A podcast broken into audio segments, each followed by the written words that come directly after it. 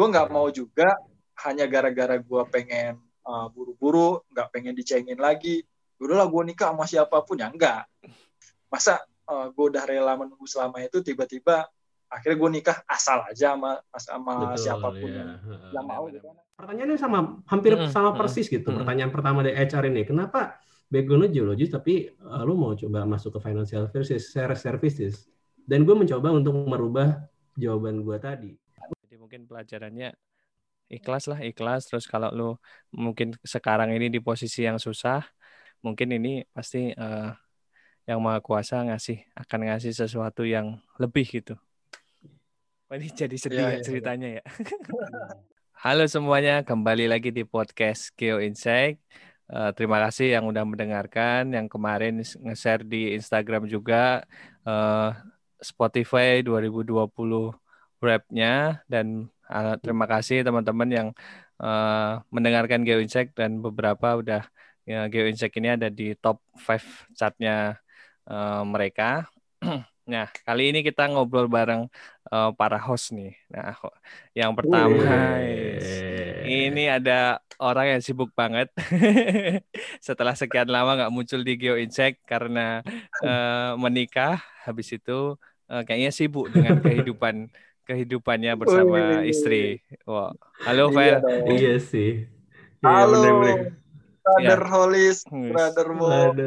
Ya, Wok, Wok, kalau lo lihat di Instagram Wok postingannya Avel tuh ya pasti sama istri mulu olahraga lah. Padahal dulu Avel nggak pernah olahraga, mana olahraga.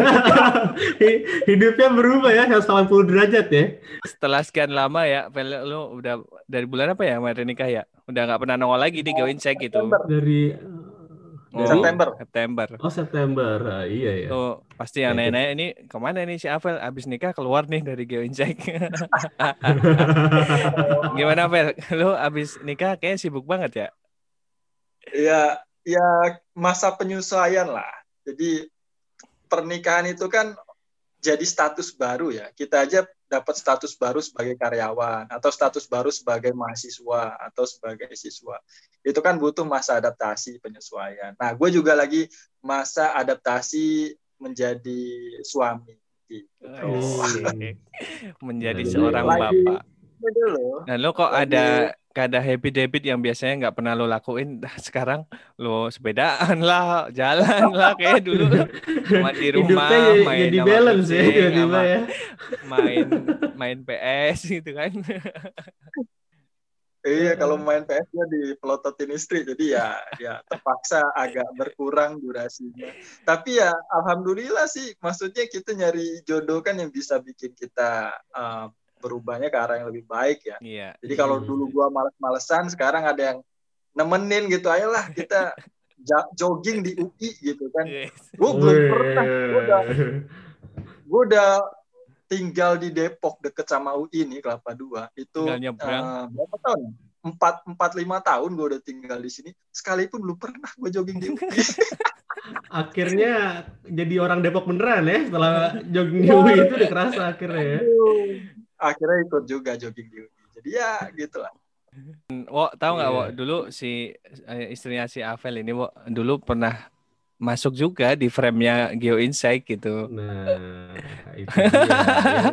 yang, yang aku aku belum belum join waktu itu. Oh iya iya. Apakah iya gara-gara satu episode jadi episode ini apa seumur hidup nggak tahu kan? Kontraknya soalnya yang waktu itu kan yang host juga Mas Afel ternyata aku juga iya. kan. sendirian gue nggak diajak wo sama dia. Kan lo coba iya, dengerin. Iya. jadi si Afel sendirian Kalo... emang udah niatnya kayaknya. Mm-mm. ngobrol di bandara lagi. Ngobrolnya di bandara loh bukan iya benar benar kayak gini. Emang ada modus-modus ya lo, lo ceritain Pel gimana waktu dulu Pel Ya, ini gua mesti lurusin dulu ya bahwa yang bulan Desember 2019 waktu uh, bini gua Rona Mentari jadi narasumber di Geo Insight itu profesional bro, murni profesional, okay. tidak ada modus, tidak ada intensi apa pun ya. Tapi ada perasaan kan? oh enggak, maksudnya waktu itu waktu itu profesional lah masih gua gua sama Rona emang udah teman lama kan jadi emang nggak uh, nggak hmm. nggak ada intensi untuk ke sana jadi profesional aja karena Geo Insight kan tujuannya untuk ngasih insight uh, insight baru tentang uh, ilmu kebumian gitu kan. Nah, gue lihat uh, Rona ini dia bisa ngasih insight baru bahwa untuk ngurusin bencana kebumian nih, bencana alam, itu nggak melulu tentang sosialisasi ke RT RW, presentasi pakai poster, tapi ternyata ada insight dengan ngedongeng uh, itu bisa membentuk karakter anak jadi lebih uh, tinggi awarenessnya terhadap bencana. Nah, yang kita angkat waktu itu kan gimana powerfulnya dongeng di Simelu. Jadi di Simelu Aceh waktu bencana tsunami 2004 ya, itu hmm. ternyata walaupun pulaunya itu uh, paling dekat dengan laut, tapi uh, korban jiwanya paling sedikit dibanding daerah Aceh yang lain. Alasannya ya karena ternyata warga udah tahu kalau ada suara gemuruh air, airnya surut, tiba-tiba akan datang air tinggi, maka dia harus mengungsi ke tempat yang tinggi. Itu hmm. sudah jadi riwayat turun temurun yang mereka nggak hmm. tahu kalau itu namanya bencana tsunami gitu kan. Nah ternyata dongeng yang di bahwa turun temurun itu bisa jadi uh, penyelamat apa, lah ya penyelamat ternyata untuk masa depan. Nah, jadi insight itu yang pengen gue angkat. Hmm, ya, ya. Jadi profesional Komuni bro. Iya, iya, iya. Komunikasi sense itu ya yang yang penting itu kan. Kan enggak kita butuh orang-orang yang kayak gitu. Dan akhirnya lo iya, dapet iya. orang yang kayak gitu ya. nah, iya jadi kalau kalau waktu itu kan memang gue temenan. Gue gue juga waktu itu uh, punya punya hubungan sama orang lain gitu kan gue juga uh, berkomitmen dengan yang lain jadi gue nggak nggak ada hmm. intensi hmm.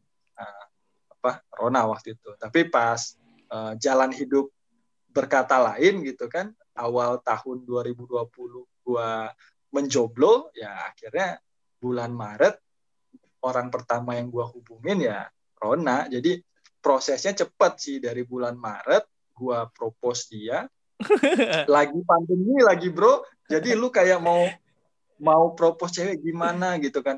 Anyway uh, eh, gue ya is, apa uh, nothing tulus saja lah karena gue pernah mempropose dia beberapa kali sih jadi uh, ya udah nothing tulus saja lah ya uh, untuk keempat kalinya gue propose dia lagi uh, dan karena lagi pandemi dan jadi gue pakai SMS aja atau WhatsApp ya bla bla bla kata Singkat sekali.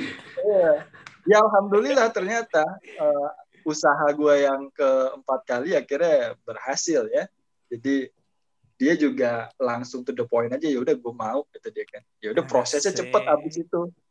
Uh, bener-bener virtual. Jadi kayak mungkin gue sharing dikit tentang pengalaman uh, apa uh, berproses sampai menikah di masa pandemi ya.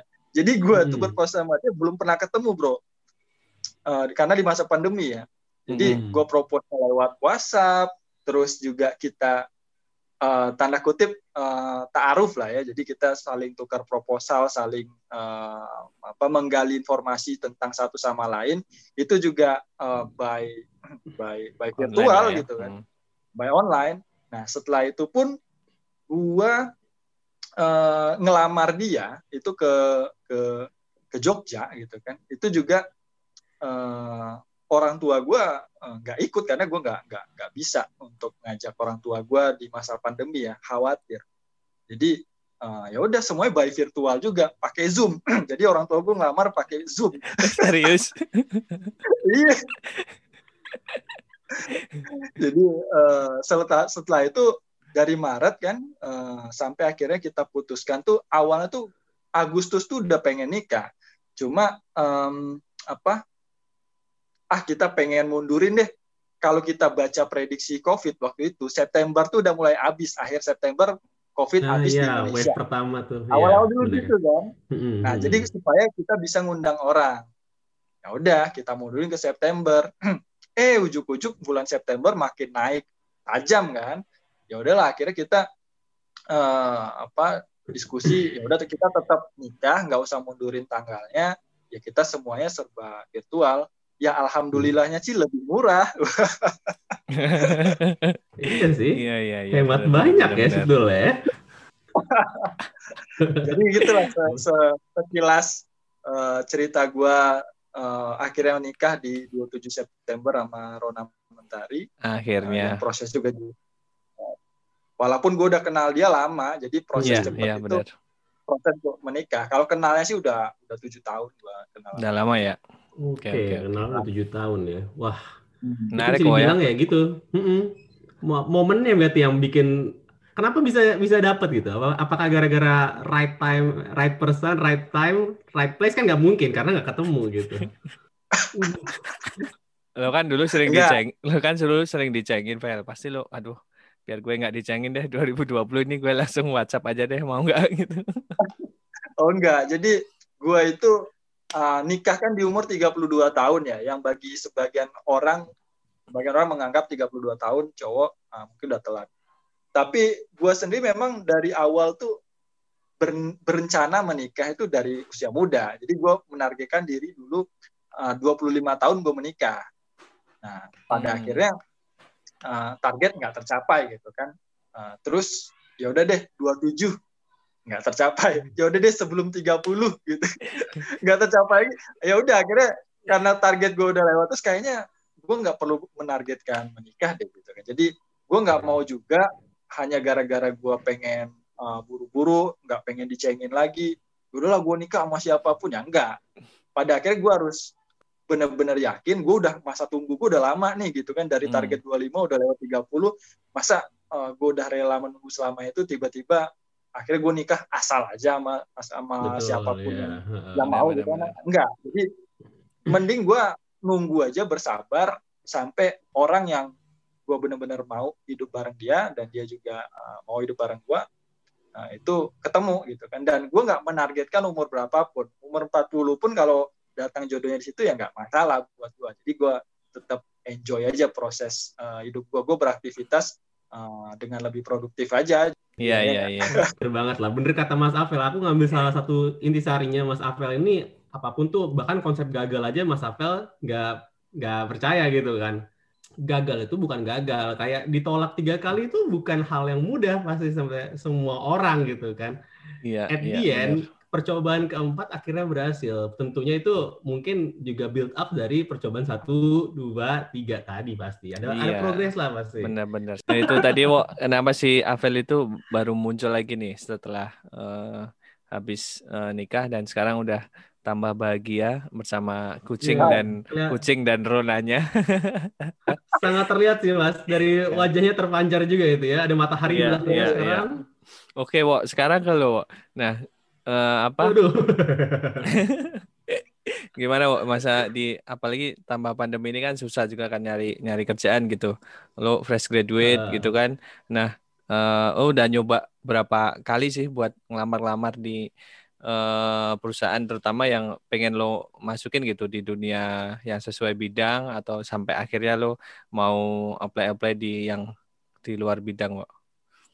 Oke, kalau penolakan mungkin adalah tahun 2020 aku kayak highlightnya adalah rejection ya kayak banyak banget kali ini gitu. Mungkin aku bisa bilang kalau tahun ini adalah tahun yang bisa dibilang setback ya. Kayak aku dulu ekspektasinya planning gitu kan habis habis magang dulu sempat magang di tempatnya Mas Avel dengan confidence ya gue di awal Maret kayak oh ya saya resign dari dari program magang which is yang kayak itu adalah safe haven gue waktu itu. Kayak at least gue do something gitu. Itu di awal Maret uh, gue awal Maret sama, 2020 kan? Awal Maret 2020 dan itu belum ada kasus covid sama sekali loh. Kayak ah dengan percayanya gue tuh lagi tes di beberapa tempat dan kelihatan ada prospek-prospeknya nih. Udah dipanggil sini-sini. Aku aku juga sering suka cerita juga Mas Avel gitu kan oh ya mas nih interview di sini sekarang lagi gini pro udah udah progres gitu kan. Nah, udah percaya lah nanti April udah mulai banyak interview dan lain-lain. Udah banyak gambaran di kepala ini kalau tidak akan nganggur sama sekali. Ternyata ternyata COVID uh, tanggal 16-an ya itu udah mulai parah. Dan akhirnya hmm. tanggal 21 21 Maret tuh terakhir kali aku WF, uh, WFO gitu di Pertamina nanti presentasi katanya bahkan presentasinya akhirnya online gitu. Udah gitu kan? Udah oke okay, udah udah mulai inilah ada apa namanya keraguan di diri aku aduh. Bulan April datang kayak gue uh, bakal dapat email tuh dari perusahaan-perusahaan tadi gue apply. Dapat akhirnya email bukan email penolakan, tapi email bahwa programnya tidak dijadikan gitu. Makin hopeless lagi, bener juga. Yang tadi dibilang hopeless tuh bener, aku sempat hopeless lah di bulan April, Mei, Juni. Itu itu bulan-bulan hmm. di mana tiba-tiba oh ya udahlah buatlah CV sebanyak mungkin CV-nya itu apa aja pokoknya sebar ke mana pun bahkan startup startup juga mau yang marketplace mau yang model uh, apa namanya transport dan lain aku sebar semua padahal kurikulum aku kan geologi gitu. Iya benar-benar. Buatlah berbagai macam gitu. Aku ngaku aja dulu skillnya apa. Tapi ya skillnya bisa dibelajarin juga kata online, aku ngambil sertifikasi dan lain-lain. So at the end akhirnya uh, long story short aku akhirnya dapat kerja. Tapi oh, uh, sangat spesial ya akhirnya. Setelah itu setelah melalui uh, berapa proses lo interview dan berapa kali lamaran lo ada historinya nggak tuh? Sempat nge-tracking nggak berapa okay. kali gue ngeplay? Kalau di kuantifikasi untuk ngeplaynya hampir setiap pekerjaan, tipikal pekerjaan apa yang kelihatannya bisa mensustain kita secara ekonomi dulu ya, karena aku aku rasa kan kalau saya yeah, ya cari duit dulu yang penting mm. jangan kejar passion doang. Aku kan akan apply di situ. Jadi kayaknya kalau dibilang sampai ratusan CV nyebar belum nyampe tapi hampir gitu. tapi banyak Ada. yang di banyak yang di luar itu ya, banyak yang di luar apa uh, background background lo sebagai geologis gitu. Hmm, betul banget. Nah, pertama-tama uh, jujur aku uh, agak ini apa idealis lah waktu itu kayak pengennya tetap karir di hmm. geologis gitu kan dan ya gue kurikulum juga udah belajar geologi sampai jauh-jauh juga gitu. Sebagai anak muda yang masih umur 24 tahun punya sertifikat rasanya gue tuh kayak gue layak lah gitu. Tau gak sih kayak yeah, percaya yeah. dirinya over gitu. Mm -mm tapi kan kondisi juga nggak bisa kayak gitu. Dengan passion gue di geoscience aja itu nggak cukup untuk dapetin kerja, apalagi di masa pandemi ini. Akhirnya sekitar bulan Julian gue udah mulai berpikir agak generalis tuh. Uh, uh, udah banyak belajar lah kayak oh nggak bisa kayak gini lagi lebih bagus kalau udah kayak gini kita cari apa pun opportunity-nya dulu gitu di mana ya gue balik lagi ke uh, ide awal. Kalau gitu yang penting gue bisa sustain hidup gue nggak terlalu uh, dependent lagi sama orang tua gue so jadi gue apply ke banyak perusahaan. Itu CV nyebar tanpa respon kayaknya puluhan banyak lah. Panggilan pertama ada dari banking waktu itu. Dari hmm. sebut merek gak nih kayak gini-gini? Boleh lah nggak usah ya aduh ya BTPN aku sampai nanya tuh aku nggak tahu produknya gitu tuh aku sampai ngechat sama Mas Avel ya oh, BTPN Genius kan Genius ya Nah, iya. Genius, aku kan nganggap di situ, uh, aku adalah seorang investment banker. Akhirnya dipanggil oh, untuk gitu-gitu kan. Iya, iya, iya. Itu di fase itu aku baru cuman belajar dikit-dikit lah tentang general banking. Oh iya, kamu interview ya, interview buat juga presentasi untuk masalah kita di Genius. Oke, okay. saya tahu produknya. Tapi ternyata belum takdir di situ. Kalau mereka akhirnya ngambil kandidat yang lebih pas lah di apa jurusannya gitu. Dan waktu itu gue emang ilmu untuk uh, tentang financial services itu masih masih sangatlah minim. Tapi dari situ gue ngerasa reject, aduh di reject nih, berarti emang nggak bisa lah untuk nyoba hal-hal lain di luar geologi Uh, sempat kayak gitu lagi mikirnya. Hmm. Ya bisa jadi karena, karena emang kalau ya, kita apa apply apply di luar job desk kita itu kan kalau lo apply kan pasti mereka mintanya requirementnya uh, background lo pendidikannya apa gitu. Saya di Indonesia kan masih gitu gitu, masih ijazah tuh lo penting banget gitu. Lo ijazahnya Betul. geologi tapi lo mau apply yang di bidang uh, eh, IT, di bidang finance itu agak-agak susah Betul, mau masuk nah, ke situ. Itu dia itu dia waktu itu mungkin kelemahan aku adalah di cara menjawabku interview sama HR itu. Waktu tanya kok kamu geologi? gitu. Hmm. jelasin dong kenapa lulusan geologi mau mau kerja di financial services? Apa yang harus ditimbal lagi nah aku masih kayak tadi lagi mikirnya kayak ya saya masih passion untuk geologi tapi saya juga bisa ngelakuin hal ini tahu gak sih? Yang jadinya kayak gue baru nyadar setelah gue selesai interview ya Oh, baru mikir ya. iya. Kalau gue interview orang kayak gini, dia memang udah passionnya kelihatannya emang nggak bakal di sini ya. Ya sudah lah, pasti dia nggak akan dilihat lagi, betul kan gitu ya. Iya, iya. Nah, akhirnya gue, oh, oke okay, for the next interview gue nggak bisa kayak gini lagi gitu uh, banyak di situ banking tuh udah mulai ditertarik lah ke dunia perbankan juga karena uh, bisa dibilang uh, selama pandemi ini cuma beberapa sektor yang masih hiring which is kayak banking startup startup paling dua ini yang masih masih aktif yeah, hiring ya sama yang di bidang apa di bidang FMGC lah, food management food FM, itu. Iya, uh. karena mereka yang masih emang butuh manpower dengan perubahan digitalisasi. Terus saya udah antara dua itu gue milih kalau gue mau memperdalam ilmu gue di banking. Nah, bulan berlalu akhirnya Juli gue uh, inilah interview sama perusahaan gue sekarang. Asik gitu asik. perusahaan gue sekarang. perlu disebut miliknya langsung. Aduh. Ya nggak usah disebut namanya tapi ini banknya adalah financial services terbesar by asset di Jepang. Jadi lumayan ini juga. Congrats, mantap. mantap. Itu dia. Dengan cara tadi catatan tadi waktu di interview pertanyaannya sama hampir hmm, sama persis gitu. Hmm. Pertanyaan pertama dari HR ini, kenapa background geologis tapi uh, lu mau coba masuk ke financial services, services? Dan gue mencoba untuk merubah jawaban gue tadi bahwa gue langsung bilang geology is just a, curriculum. Sangat sangat sangat disayangkan kalau kita lulus di geologi yang kita anggap adalah kayak kita cuma bisa jadi geologis, bukan itu. Dan gue menjabarkan kalau seorang geologis adalah uh, lulusan ahli sains, which is yang kayak kita punya scientific uh, apa scientific method yang dalam menjalankan sesuatu itu harus pertama diobservasi, bukan hipotesis awal, analisa, terus baru melakukan eksperimen dan akhirnya mengambil konklusi.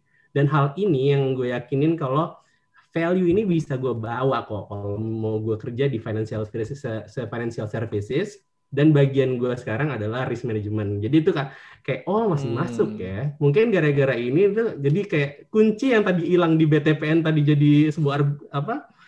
Bukan interview jadi waktu BTPN mungkin deh. Ya. Lebih kayak ini interupsi gitu. Latihan di BTPN untuk persiapan nah. ke bank, bank ini ya enggak? Uh, uh, betul. Iya iya iya. Dia lo itu sebagai salah satu proses lah untuk sekarang sampai lo diterima lah ya, Pak ya. Betul. Tapi, tapi dia. jawaban Bowo tadi bisa di highlight buat teman-teman juga yang lagi berproses untuk cari kerja ya. Ternyata uh, kalau uh, ini senada dengan episodenya waktu kita wawancarai Pak Andang Bahtiar ya, Alicia kalau nggak salah ingat waktu itu. Hmm, iya, bilang geology is not only a job, geology is way of life dia bilang. Jadi um, geologi itu mindset gua, jalan hidup gua yang kalau gue bekerja nggak harus di bidang geologi karena geologi uh, itu jalan hidup. Ya jalan hidup tadi ya pola cara berpikir cara menganalisa itu berpikirnya sebagai seorang geologis. Apa pun pekerjaan bisa dilakukan dengan hmm. mindset ya itu jawaban yang uh, menarik sih untuk teman-teman yang nanti ya pengen coba lompat uh, industri ya.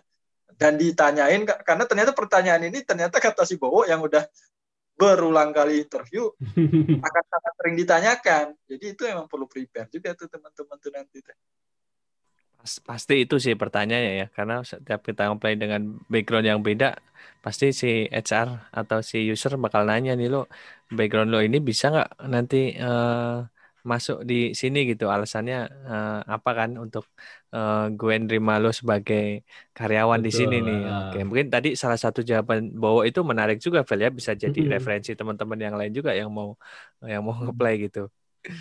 Benang merah episode kali ini adalah belajar dari kegagalan. Ya nggak? Yes, bener bener bener. Bener bener. Iya. dan menarik juga. Gagal gagal ya. nikah gagal ini juga. ya gue kemarin abis dapet uh, ada leadership class di kantor gue. Jadi salah satu pertanyaan hmm. yang menarik di sini tentang um, ada pertanyaan, Pak di masa depan skill apa yang dibutuhkan untuk kita? Apakah spesialis atau generalis? Nah ternyata, ternyata jawabannya menarik.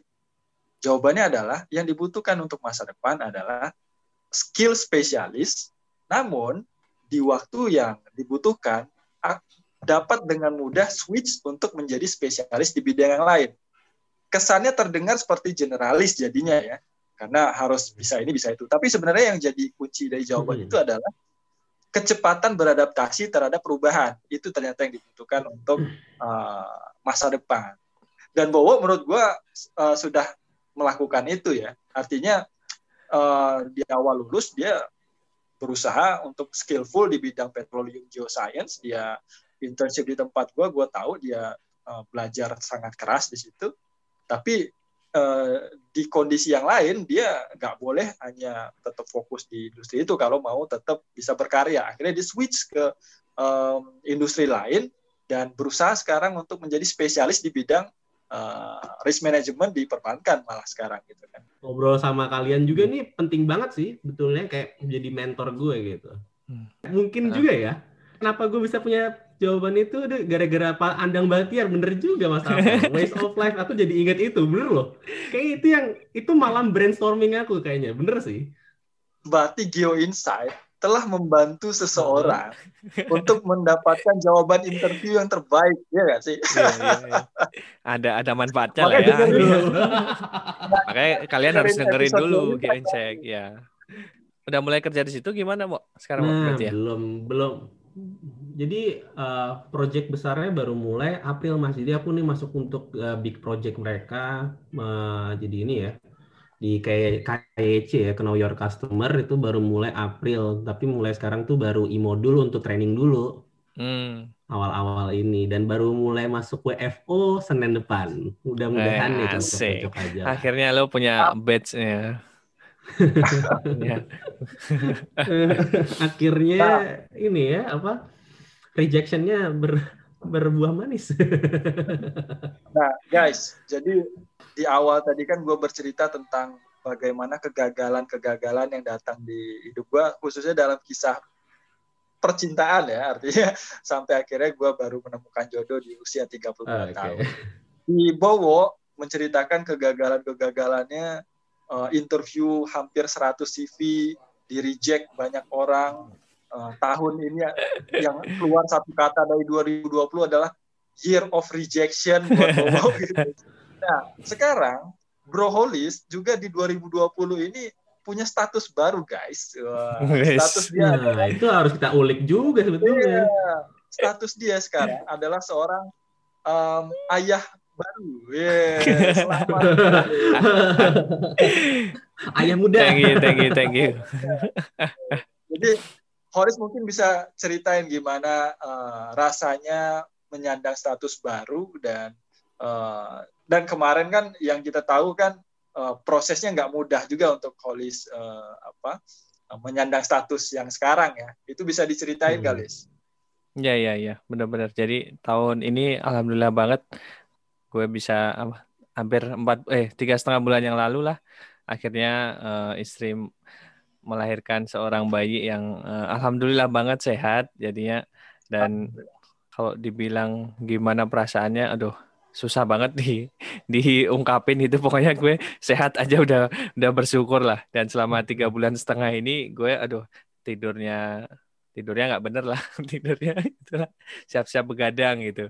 Dan untuk prosesnya sampai bener-bener seneng gitu karena ya tahun lalu gue uh, sempet uh, mungkin teman-teman belum tahu juga uh, waktu itu uh, sebenarnya gue udah punya baby juga cuman karena ada sakit dan dia harus uh, di ruang dirawat di kayak di kalau kita kan kalau dirawat uh, orang besar ICU ya. Jadi kalau bayi hmm. itu ada namanya uh, NICU. Jadi kayak um, buat bayi-bayi yang uh, ada ruangan khusus lah buat. Jadi waktu itu tahun lalu jadi kayak tahun tersedih sih buat gue. Jadi kayak punya anak tapi sakit akhirnya nggak kuat dianya juga mungkin kita juga nggak kuat ngelihatnya.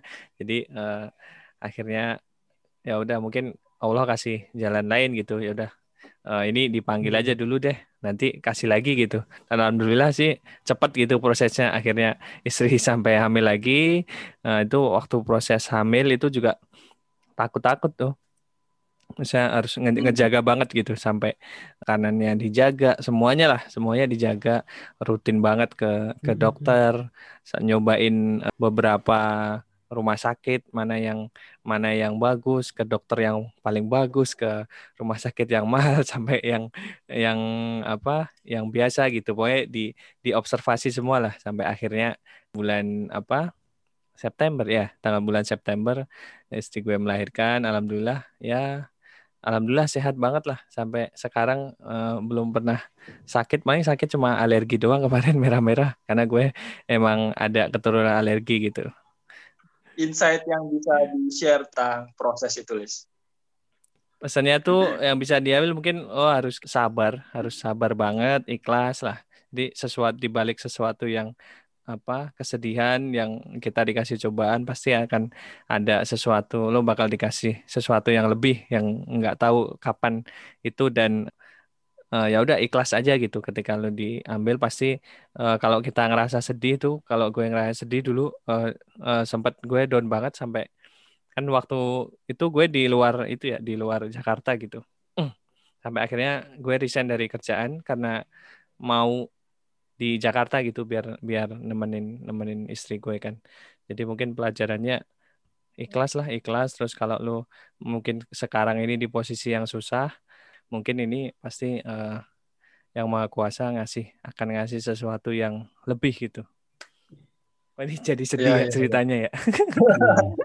Ya jadi uh, Holis kan telah memutuskan untuk oke okay lah gue pengen full di Jakarta aja biar bisa bareng istri. Terus nemenin istri yang ya mungkin masih shock ya kehilangan gitu kan anak bener, yang bener. masih berumur beberapa minggu mungkin ya Lisa waktu itu mm -hmm. ya mm -hmm.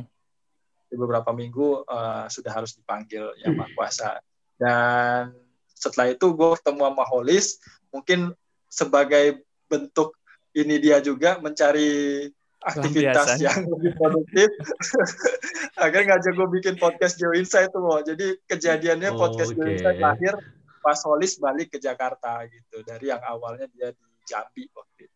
Ya, jadi waktu itu waktu gue ketemu itu gue lagi proses uh, proses uh, resign tuh, Vera.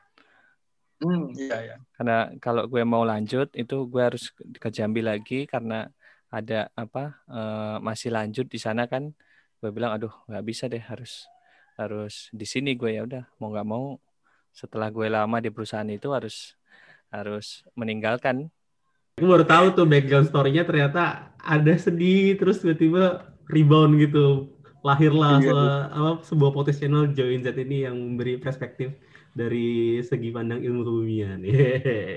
Sedih-sedih itu ya, waktu 2019 tuh bagi gue oh, apa uh, akhir-akhir 2019 tuh sedih tuh kehilangan anak, sedih, ya? kehilangan job. Terus hmm. tapi gue yakin waktu itu uh, dengan uh, pengalaman yang ada dengan channel-channel uh, yang ada itu ah, bisa lah bisa survive lah gitu. Akhirnya ya bisa survive lah sampai sekarang. Hmm.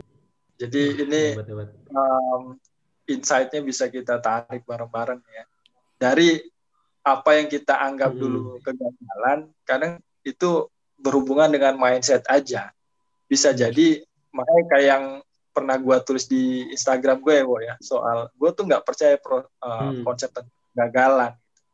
Karena yang ada itu hmm. hanya kejadian yang tidak sesuai dengan harapan aja. Dan itu menurut gue bukan kegagalan. Bisa jadi kita nggak tahu aja di depan sana di masa depan nanti ada hal baik yang sudah disiapin buat kita.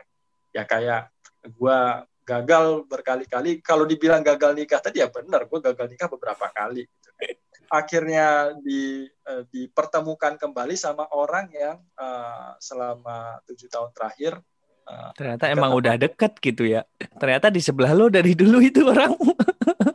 Iya. Ternyata takdir mem mempertemukan kami kembali di kondisi yang udah sama-sama siap. Mungkin kalau dulu gua sama Rona nikahnya tujuh enam tahun yang lalu mungkin ya nggak sesemut sekarang prosesnya atau bener, rumah tangga gue udah berjalan beberapa bulan mungkin nggak sesmooth hmm. ini. Sekarang sih alhamdulillah smooth banget ya. Kita nggak ada berantem nggak ada komunikasi yang uh, apa yang ribet. Nggak ada lah. Pokoknya semua berjalan smooth. Kalau dulu hmm. mungkin uh, emosinya masih belum siap belum stabil jadi kita belum yeah. ditakdirkan. Termasuk Bowo. Bowo juga uh, year of rejection dari uh, apa kepercayaan dirinya untuk melepaskan uh, status lulusan migas. Ternyata eh ujuk-ujuk ada covid. Hampir satu lamaran dilemparkan hmm. tapi uh, hanya berujung dengan penolakan dan penolakan. Tapi ya Bowo nggak pernah menyerah terus mencoba dia percaya bahwa gue nggak mungkin gagal gitu kan. Yeah. gue harus uh, coba terus ya akhirnya dia dapat perusahaan yang uh, kalau dulu pernah ditolak sama salah satu bank lokal sekarang bank internasional dia diterima gitu kan siapa ya bank bank paling besar juga di Jepang ya Iya. Bo bilang. Nah, Mungkin ya Bo, Bo itu, itu orangnya mau belajar, Vel. Tadi mau, mau apa? Harus mudah beradaptasi gitu kan jadinya. Ya, mungkin hmm. itu achievement buat dia di tahun ini gitu. Terakhir ditutup sama cerita Holis 2019 hmm. tahun uh, paling terpuruk buat dia, tahun paling sedih buat dia. Tapi uh, enggak lama-lama dia langsung memutuskan untuk uh, take action, gue harus cabut dari Jambi, gue harus fokus nemenin istri, tetap semangat untuk uh, mencoba kembali dan alhamdulillah uh, di, diberikan amanah dan kepercayaan kembali oleh uh, Tuhan ya untuk dititipkan anak. Ya alhamdulillah hmm. 2020 jadi uh, yes. berakhir manis sebelum kita masuk ke 2021 ya. Alhamdulillah. Betul. Alhamdulillah. Alhamdulillah ya. Akhirnya kita bertiga ada cerita yang uh, happy gitu di 2020. Eh, ada highlightnya tetap 2020. Padahal aku masuk 2020 ini lumayan pesim, pesim, pesimis loh. Tuh April, Mei itu lumayan pesimis kayak ya nggak bisa ngapa-ngapain lah. Makanya uh, mungkin pesan yang gue bisa kasih juga kepada para pendengar itu jangan anggap uh, 2020 tuh gak bisa ngapa-ngapain, lu pasti masih bisa ngapa-ngapain lah. At least do something gitu. Dan setuju. Uh, percaya kalau progres apa pun sekecil apa pun yang lu lakuin dengan cuman bangun pagi make a good morning habits kayak waktu gue perkenalan nama ini ya, perkenalan host itu episode itu dan itu emang berbuah manis bagi gue. Gue masih sampai sekarang baca buku, udah 8 buku gue habis di tahun ini wow. juga dan wow. mungkin itu yang bisa yang bikin mindset gue berubah. Jadi okay. itulah small action yang tadi gue gak percaya bisa ngerubah hidup gue, itu ngerubah gitu. Tambah lagi Wak, karena itu. lo dengerin dengerin dan jadi hostnya di Go Insight juga ya Wak ya. Jadi bisa gitu. Iya itu dia. di Go Insight kan kan gue apa ya jadi good listener lah. Iya. Duh kalau kalau kalau nggak ada Geo Insight, gue akan jadi orang yang cuma mau talk aktif tapi nggak mau listen to others itu. Dan itu penting, itu penting. Listening sama listening to other people tuh emang banyak maknanya ternyata. Dan Oke. Okay. Oke, mungkin itu tadi cerita kita hampir uh, sejam lah ya. Oke, terima kasih teman-teman sudah mendengarkan obrolan kita uh, bertiga bareng Avel, Bowo, dan saya Kolis. Uh, jangan lupa kalau suka di share uh, di dari Spotify, nanti uh, like juga Instagram Geo Insight dan follow Insta follow Instagram, uh, Twitter dan subscribe YouTube channel at Geo Insight ID. Oke. Okay. Oke. Okay. Terima kasih semuanya. Bye. Sampai ketemu di 2021. Oh iya benar. Semoga happy ending juga ya.